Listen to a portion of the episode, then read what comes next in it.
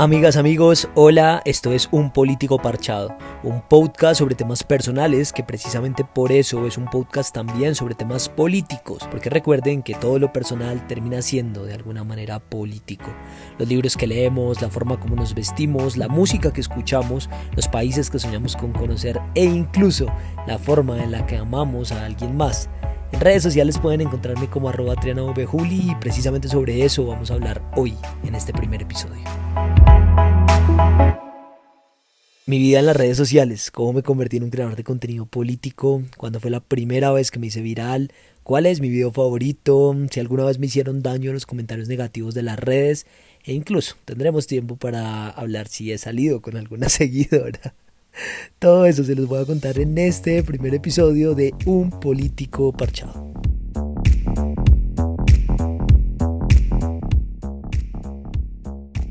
Si usted llega a este podcast por pura casualidad, como yo llegaba a tantos otros que me han terminado haciendo mucho bien en esas noches donde no puedo dormir o en esos trancones interminables, creo que es justo que primero me presente.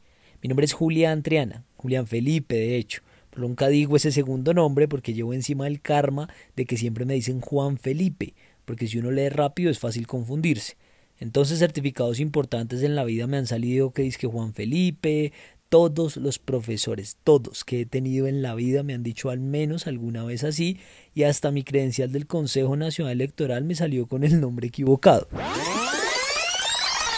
Pero espere, credencial, Consejo Nacional Electoral, sí, es que soy político. A ver, soy abogado de profesión y desde hace años estoy metido en el tema de la política. He sido voluntario, activista, he sido ese vecino cansón que nunca se queda callado cuando algo le parece injusto.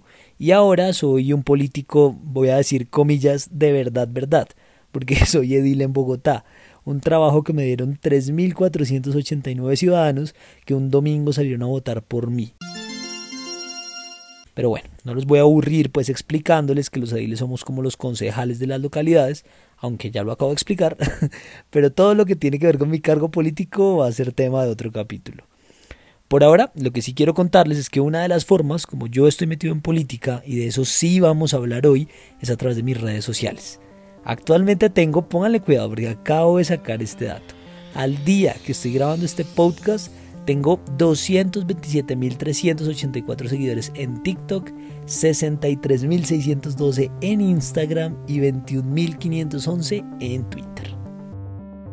Para algunas personas esos números serán harta gente, para otras que tienen millones de seguidores será un número muy pequeñito, pero para mí, para mí es un mundo de gente. O sea, yo nunca en la vida me imaginé que tantas miles de personas pudieran llegarse a interesar pues por cualquier cosa que yo dijera. Jamás. O sea, de hecho cuando gané las elecciones, les cuento, el 27 de octubre del 2019, yo me acuerdo que me fui a dormir y mirando el techo de mi cuarto únicamente podía pensar que me parecía increíble que casi 3.500 personas hubieran salido de su casa ese día a buscar mi número en el tarjetón porque confiaban en mí es que me sigue pareciendo una locura. Yo para ese momento tenía más votos que seguidores. En Instagram, no sé, habré tenido como unos 3.000 seguidores y en Twitter seguramente tenía un número parecido. Esos seguidores eran personas que me conocían de algún lugar de la vida. Como seguramente les pasa a ustedes, si es que ustedes no se dedican pues a, a crear contenido en redes sociales como lo hago yo ahora. Ahora que lo pienso, varias personas de esas 3.000 que me seguían seguro habían visto mis redes sociales en la publicidad que yo repartía por ahí, que era reciclada en la calle cuando estaba haciendo campaña pues me seguían por eso. Pero otros, de hecho la gran mayoría, habían llegado gracias a una aparición en televisión que tuve, que fue un boom en ese momento. Mejor dicho, la primera vez en la vida que me hice viral.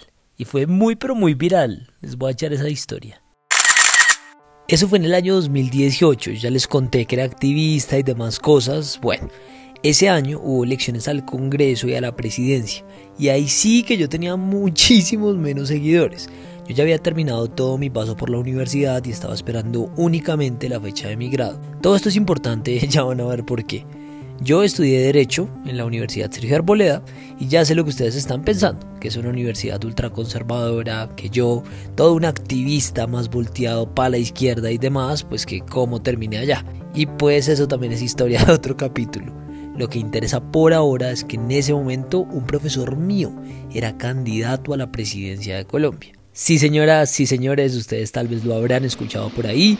Mi profesor se llamaba Iván Duque Márquez y en ese año 2018 se convertiría en presidente de Colombia. Yo conocí a Duque antes que la mayoría del país que lo conoció únicamente cuando Uribe le dijo a la gente que había que votar por él.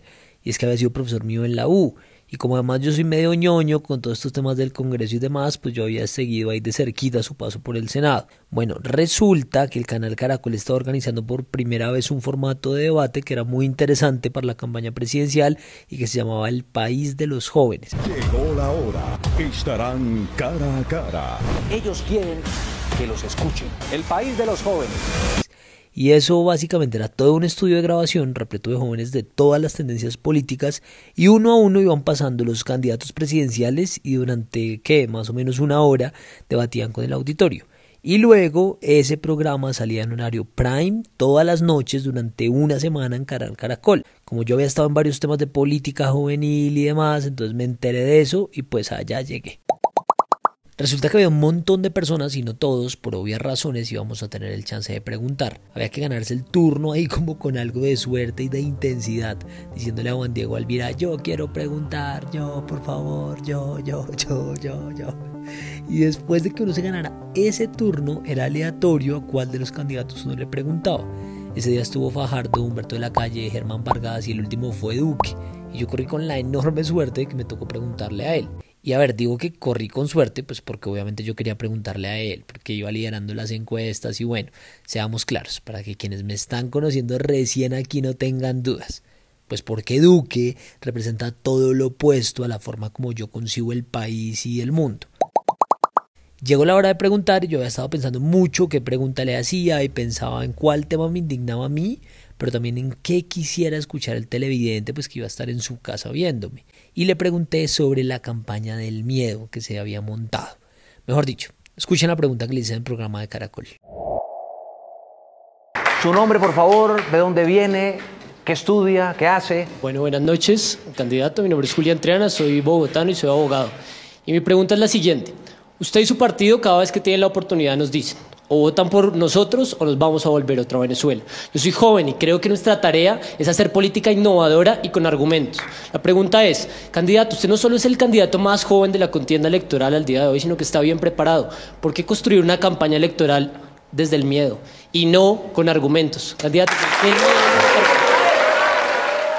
no, no, cada vez que yo veo ese video no puedo evitar acordarme de lo nervioso que estaba, o sea, se los juro, yo estaba cagado del susto, aunque en la tele no se vea tanto, pero me temblaban las piernas, tenía que coger el micrófono muy duro porque la mano también me temblaba y demás. Duque pues no terminó respondiendo mi pregunta y luego yo le contrapregunté. Pero una cosa, sería una cosa, sería una cosa muy, muy corta porque tenemos que irnos a, otra pausa. Yo reconozco que usted tiene propuestas, no he dicho lo contrario. El problema que yo veo como joven es que las vallas publicitarias que su partido pone en las principales avenidas, las cuñas radiales, y cómo termina su discurso, apela al miedo y no a esa cantidad de propuestas que tiene.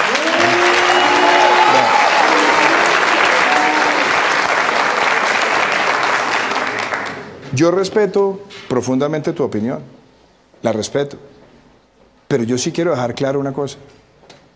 ¿Es política del miedo proponerle a Colombia el emprendimiento? Luego se acabó el programa y afuera todo el mundo me decía que le había hecho una gran pregunta, que eso iba a ser un hit, mejor dicho, en las redes, que yo era muy valiente y otras cosas. Y luego, no sé, pasa el tiempo y yo me pongo a pensar y yo creo que me ayudó mucho el hecho de que yo había interactuado con Duque en la universidad. O sea, que sabía que era un tipo pilo y que por eso a mí me sorprendía tanto la campaña que estaba haciendo, que era toda pues construida sobre el miedo. Yo me sentía tranquilo y a los pocos días yo me iba para Lima a participar como delegado de Colombia en el foro de jóvenes de la Cumbre de las Américas. Y allá fue donde pasó todo, pues porque yo llegué a Lima y esa primera noche en la que yo estaba allá salía el programa al aire, pero yo la verdad estaba mega distraído, o sea, estaba en otro país, con algunos buenos amigos de causas políticas, emocionado pues por el foro de jóvenes y demás, entonces no estaba poniendo mucha atención. Estábamos esa primera noche en un bar muy divertido de Lima, yo me estaba tomando un mojito, me acuerdo.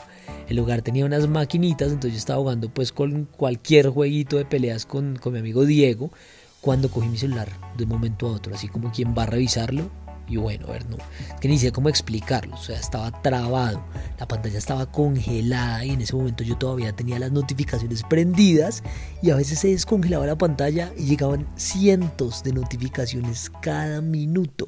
Era sobre todo de Twitter y de Instagram, aunque me acuerdo que mi cuenta de Instagram era privada en ese momento, miles de personas hablando sobre mí, sobre la pregunta que le había hecho a Duque. O sea, ya tenía apodos, era tendencia en Twitter, mi video estaba circulando por todo lado, me lo mandaban familiares, vecinos, amigos, mejor dicho. Yo de verdad no podía creerlo, estaba en shock. De hecho, un portal de periodismo independiente había hecho un video con mi pregunta y el Turn Down for What que alcanzó más de 10 millones de reproducciones en Facebook. El problema que yo veo como joven es que las vallas publicitarias que su partido pone en las principales avenidas, las cuñas radiales y cómo termina su discurso, apela al miedo y no a esa cantidad de propuestas que.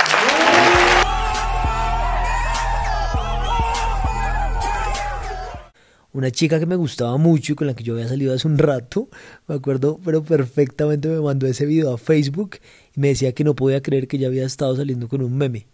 Y yo era el meme.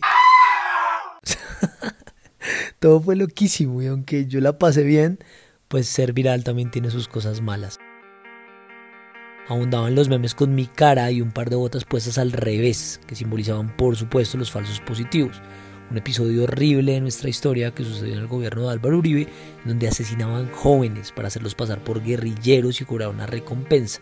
Entonces la gente pues presumía que a mí me iba a pasar lo mismo. Abundaban también los insultos del sector político que se sentía ofendido por mi pregunta, que no me bajaban de guerrillero, comunista, terrorista, castrochavista, mamerto, delincuente y toda la lista enorme de adjetivos negativos que ustedes se puedan imaginar. Llegué a Colombia como cuatro días después y las personas me saludaban en la calle y algunos otros me insultaban de acera a acera y yo no podía evitar sentirme en peligro. O sea, en peligro por haber hecho una pregunta. Una pregunta. O sea, de hecho, imagínense que yo pude hablar con Duque después de que se acabó el debate de Caracol e incluso él me felicitó por mi pregunta, ahora había sido mi profesor. Pero mientras él me felicitaba por mi pregunta, sus votantes me insultaban en la calle y me deseaban toda clase de males. Y no sé, así fue como me habré ganado mis primeros mil o dos mil seguidores en Twitter y al menos otros mil en Instagram. Y esa fue la primera vez en toda mi vida que me hice viral. Pero pues afortunadamente no sería la única.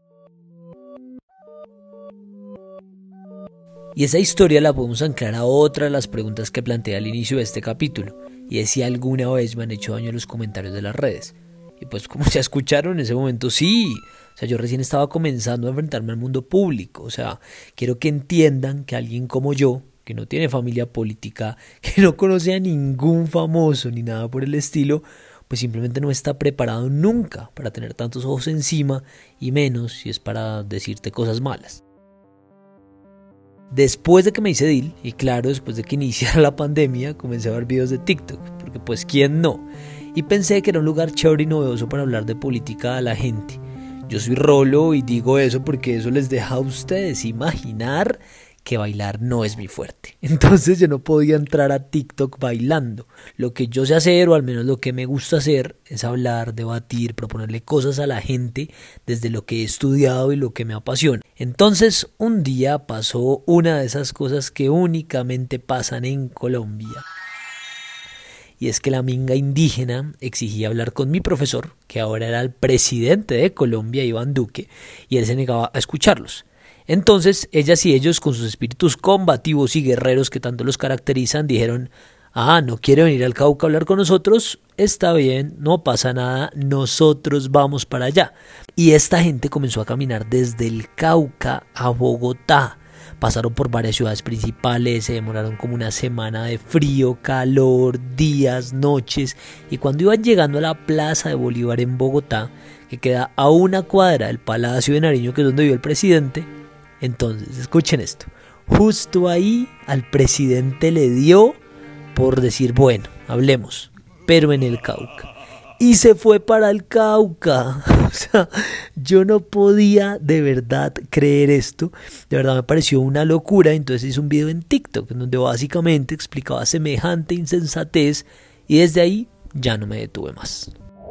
Bueno, póngale cuidado a cómo esta historia muestra que el sentido común a veces para muchos no es tan común. La distancia entre el Cauca y Bogotá es de cerca de 700 kilómetros. seis días caminando en más o menos 150 horas. Como el presidente de Duque, que en campaña era muy amigo de los indígenas, no quiso ir en el avión presidencial a hablar con ellos, ellos decidieron venir a hablar con él. Pero antes de pegarse tremenda patonidad, tremendo viaje, decidieron ir a Cali, que está nada más a un día, cerca de 32 horas, a ver si Duque iba y hablaba con ellos. Pero Duque, claro, dijo que no.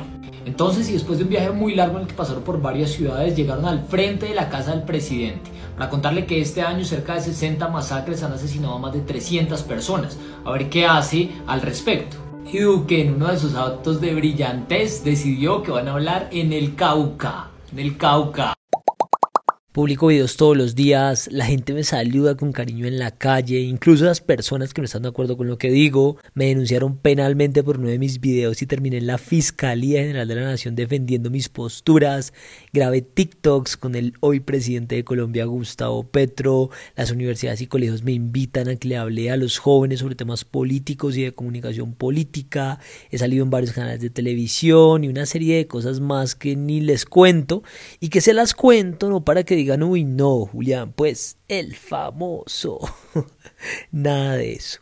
Se los cuento para que ustedes entiendan que soy una persona como yo, de clase media, que tiene un celular parecido al que tienen ustedes para grabar videos, puedo tener algo de éxito en las redes, entonces facilito. Ustedes también pueden.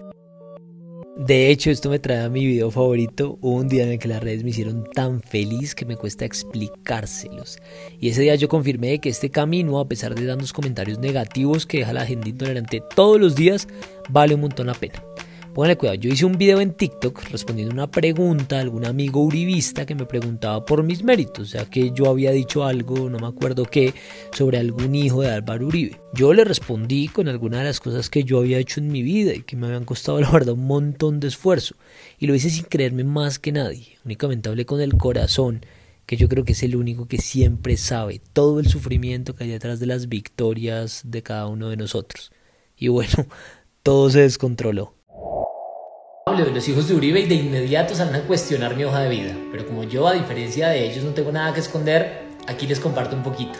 Me gradué en un colegio pequeño en el barrio Modelia, en el occidente de Bogotá. Entré a estudiar Derecho a la Sergio Arboleda y ahí fundamos la sociedad de debate con la que comencé a representar a la universidad en muchos países. Viajé con muy poquitos colombianos a debatir en la Universidad de Harvard. Fui subcampeón panamericano de debate en la Universidad de Miami, luego el mejor orador del torneo panamericano de debate en la Universidad de La Verne en California, quedé campeón de debate UP en la Universidad del Pacífico en Perú y fui campeón nacional de discursos en Colombia. En 2019 la Academia de Artes y Ciencias Políticas de Washington me premió con el Youth Leadership Award, que reconoce a las promesas más jóvenes de la política en toda Iberoamérica. Vean, este es el reconocimiento y les dejo también la nota que salió en Publimetro. Ese mismo año me fui becado a estudiar en el verano a Alemania con otros líderes de América Latina todo el modelo económico alemán. Y claro que habrá colombianos que tengan más méritos que yo, pero yo estoy muy orgulloso de los míos. 147 mil likes, más de un millón de reproducciones y más de 4 mil comentarios de personas que se tomaron algunos segundos de su tiempo para escribirme halagos. Yo les juro que no hay personas más buenas que aquellas que sin conocer a alguien se alegran por sus triunfos y no se amargan deseándole el mal a los demás todos los días. Después de ese video me siguieron como 20 mil personas nuevas y yo me convencí de que algo estábamos haciendo bien. Pues sí, ese es mi, mi video favorito.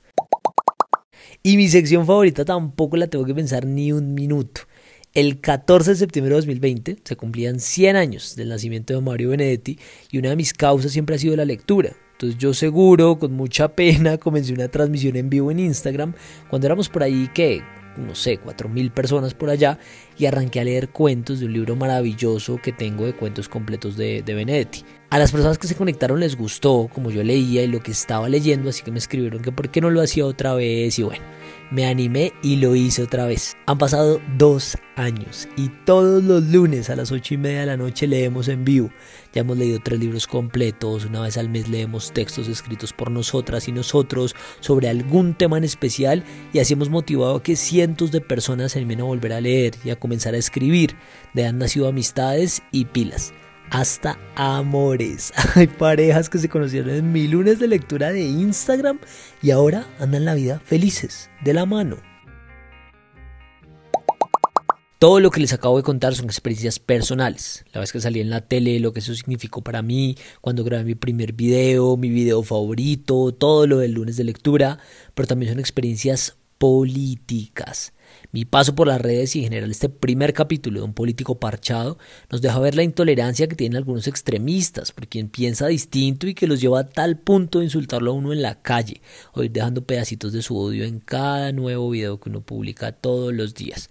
También puedo decir que como país buscamos constantemente e incluso sin saberlo líderes confiables cuya historia de vida nos represente y que tal vez por eso mi video en donde cuento lo que he logrado con mucho esfuerzo fue tan viral. Además, que leer es un acto revolucionario, donde muchas personas alojan su paz mental y que hay personas que lo leen no porque no quieran, sino porque existen unas brechas de acceso a la lectura que hay que trabajar pues por disminuir y que eso es posible hacerlo incluso desde las redes sociales. Este podcast es un nuevo proyecto con el que pretendo seguir haciendo la tarea, convenciéndolos a ustedes de que lo personal necesariamente pasa en algún momento por lo político.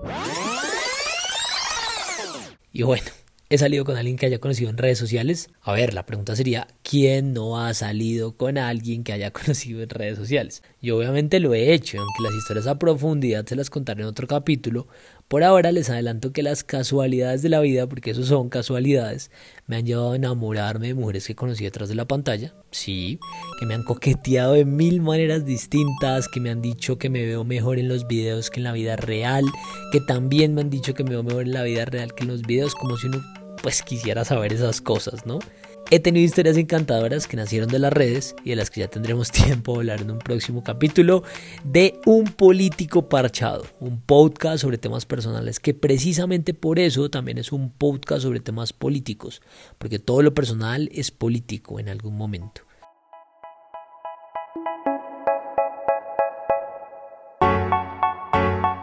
Yo soy Julián Triana y pueden seguirme en Instagram, Twitter y TikTok como arroba trianavjuli y allá estaré leyendo todos sus comentarios sobre este capítulo y sus temas sugeridos para los siguientes capítulos. Terminamos este capítulo con esta frase de Simón de Beauvoir que resume mucho de lo que hablamos hoy. Que nada nos defina, que nada nos sujete, que sea la libertad nuestra propia sustancia. Gracias por escucharme.